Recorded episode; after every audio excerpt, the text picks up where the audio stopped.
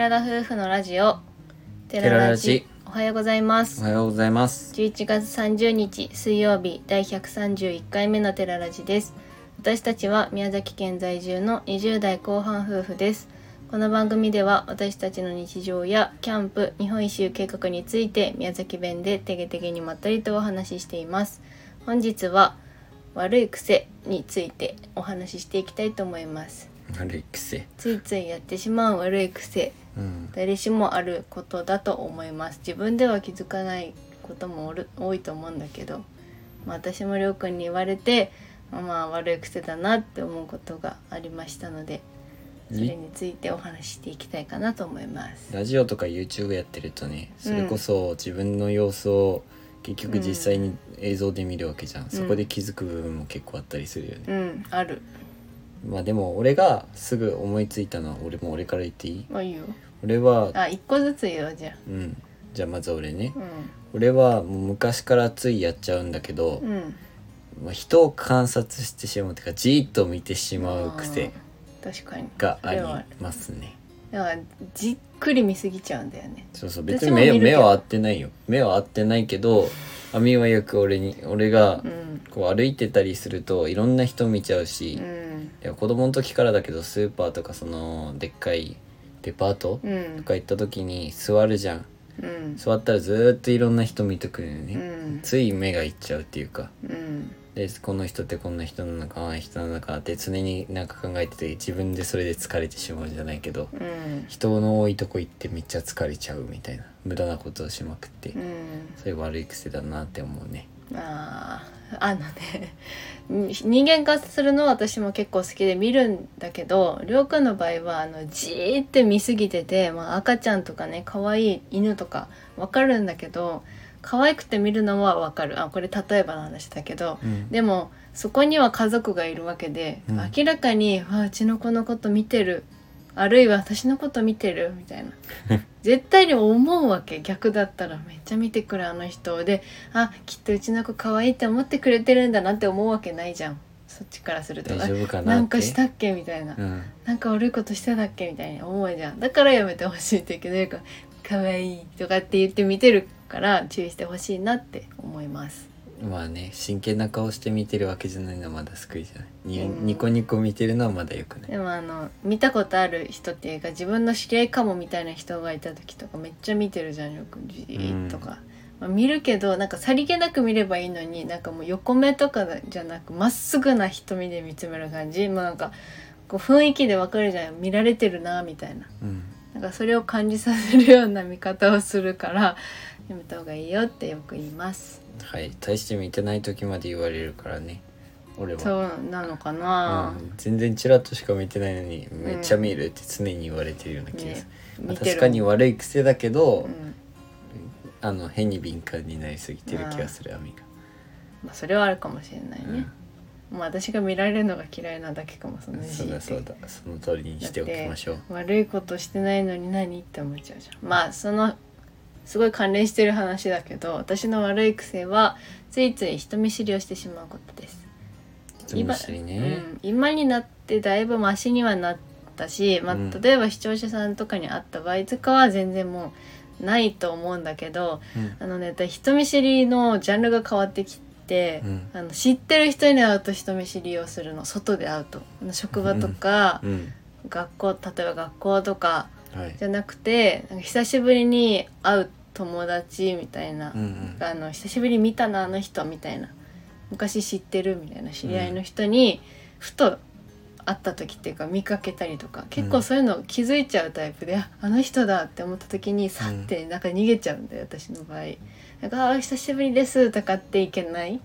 うん、例えばまあ学校の先生とかさ、あ、あの先生だみたいになったとしてもさって逃げちゃう。まあ、学校の先生とかはまあ覚えてない可能性はあるけど、うん、実際向こうが気づいてたりしたらすごい感じ悪くなっちゃうよね。そう、だから悪い癖なの、うん、パッて逃げちゃうんだよね。緊張しちゃうっていうの な, なんかどうしようってなっちゃって避けちゃう。普通通りすればいいのねって俺は思っちゃうけど、ね、うん、昔からほんとすっごい人見知りで、いやすごかったよね、うん、昔特に、うん、ちっちゃい時から親戚のおじちゃんには人見知りするような子だった、うん、なのでそれは変わらずずっと人見知りだったんだけど、まあ、職業柄とか今になってこう皆さんに発信することが増えてだいぶ人見知りは減ったんですけど、うんうん、その知り合いとかに会うと人見知りしてしまうっていうのは悪い癖だなと思います。そう相手に悪い印象を与えてしまいそうで、うんうんうんう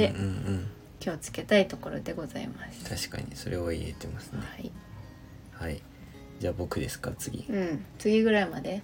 私もあといっこかなパッて今思いつくのさっき思いついてたんだけどちょっと忘れたからもうそのまま言ってもらっていいですか。あ、私の悪い癖これはりょうくんにもう四六時中言われております。眉間にシワが寄ることです。これは将来シワがここにできてしまうのではという、うん、本当にこれはついついっていう感じ。美味しい時まずい時酸っぱい時何でもだけど辛い時楽しい時なんて言うんだろうね、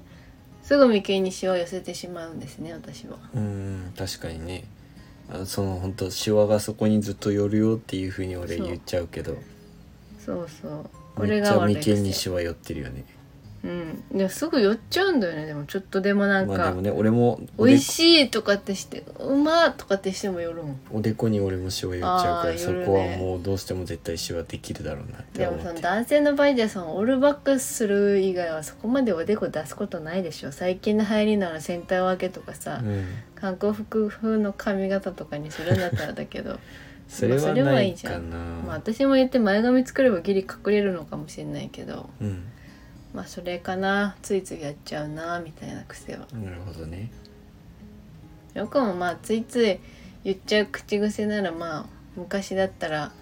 なんかなるほどってすぐ言ってたし、最近だと私もだけどやっぱまあとか言っちゃう。めっちゃ喋りながらまあ言っちゃうよね。自分たちで言ってるの分かってるけどつい言っちゃうとかね。でアミめっちゃなんか。なんかああそう私の悪い癖なんか。動画編集しててもまた。なんか今も言ってるんじゃないかって今不安になった、うん、言ってる？言ってるだろうね。言ってる時に言ってるよって言ってくれればいいんだけどそのまま言わせておいて動画編集の時にめっちゃ文句言われるの辛いんだからこっちその時に言えばいい。普通の会話の中じゃあのそんなに気づかないでしょ、うん、感じないけど気づいて最初になんかとかまあってつい言っちゃうし俺もやけどね。私言うじゃんだからよくまた言ってるよみたいな時はすごく気づいた時は言うけど、りょうくんは全く気づかずその場もうんうんって聞いてくれてるのに、うん、編集する時だけめっちゃ冷たくねまた言ってるみたいなめんどくせえみたいな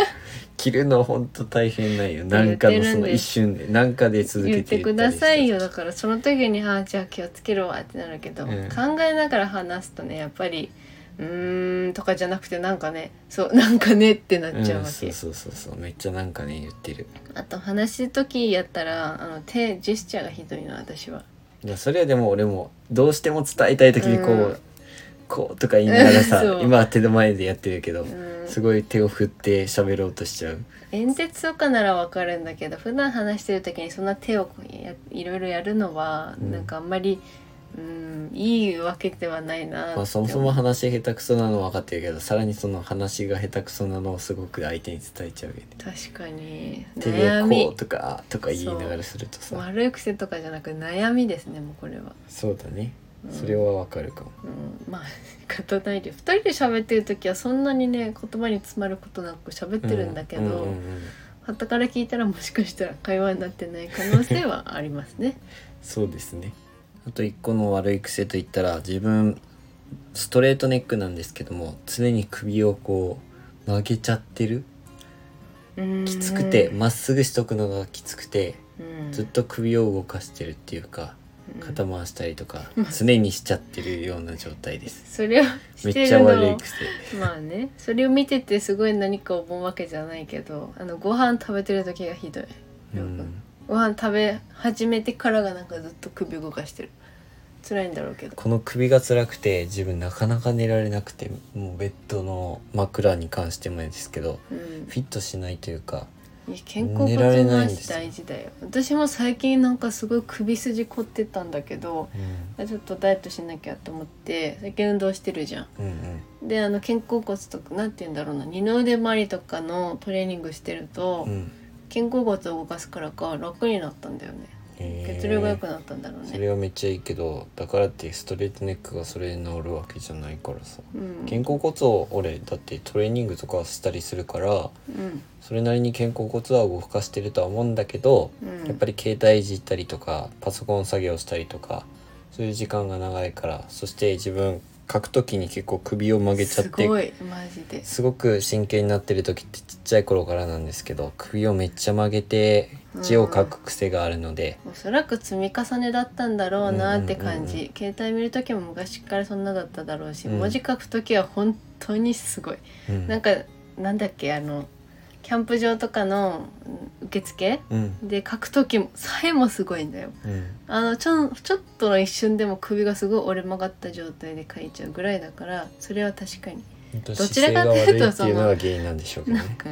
書くときのやつの方が悪い癖だと思います、うん、首を動かすのは辛いから仕方ないけどうん、うん、文字を書くときの姿勢のあの首はオレクシンではないでしょうか。それはもうちっちゃい頃から言われておりますが治りませんでした、うん、もう諦めてる、集中して書くときはついそうなっちゃうから、うん、まあ、丁寧に書こうとしたりするとね、なおさらね、携帯見るときは上を見て、はい、触るようにしましょう。はい、はい、じゅういちがつ今日で最後で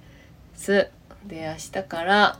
もうじゅうにがつに入ります。今年も最後ですね。はい、にせんにじゅうにねんが最後です。最後のいっかげつ元気に楽しく頑張っていきましょう。今日はまたじゅういちがつさんじゅうにちですけど、そうですね、はい、まあ、明日はサッカーもありますので、今日 ディーアイワイ が実が実はあって、うん、ディーアイワイ から帰ってきたら、ね、あ今日ね、そうかそうか、うん、で帰ってきたらもうすぐ寝て、朝よじのスペイン戦、うん、日本とスペイン戦に備えようというふうに思っていますはい、なんか別のねアニメをちょっと見て、サッカーのアニメを見て、ブルーロックってやつ、あの シーエム でやってるやつ、最近テレビの シーエム でめちゃくちゃやってるブルーロックっていうアニメを見てみると、うん、まあそれなりにハマってしまってる感じで、まあ、モチベがね結構上がりましたのでスペイン戦に臨みたいと思いますはい、皆さんも朝から日本応援しましょう。頑張れ日本。それでは今回のお話はここまでです。ラジオのご感想やご質問など、コメントやレターで送っていただけると嬉しいです。私たちはインスタグラムと YouTube の配信も行っております。YouTube では夫婦でキャンプ、車中泊をしている様子を、ま、毎週土曜日夜しちじに公開しておりますので、ご興味のある方はぜひご覧ください。本日も最後までお聞きいただきありがとうございました。それでは皆さん、いってらっしゃい。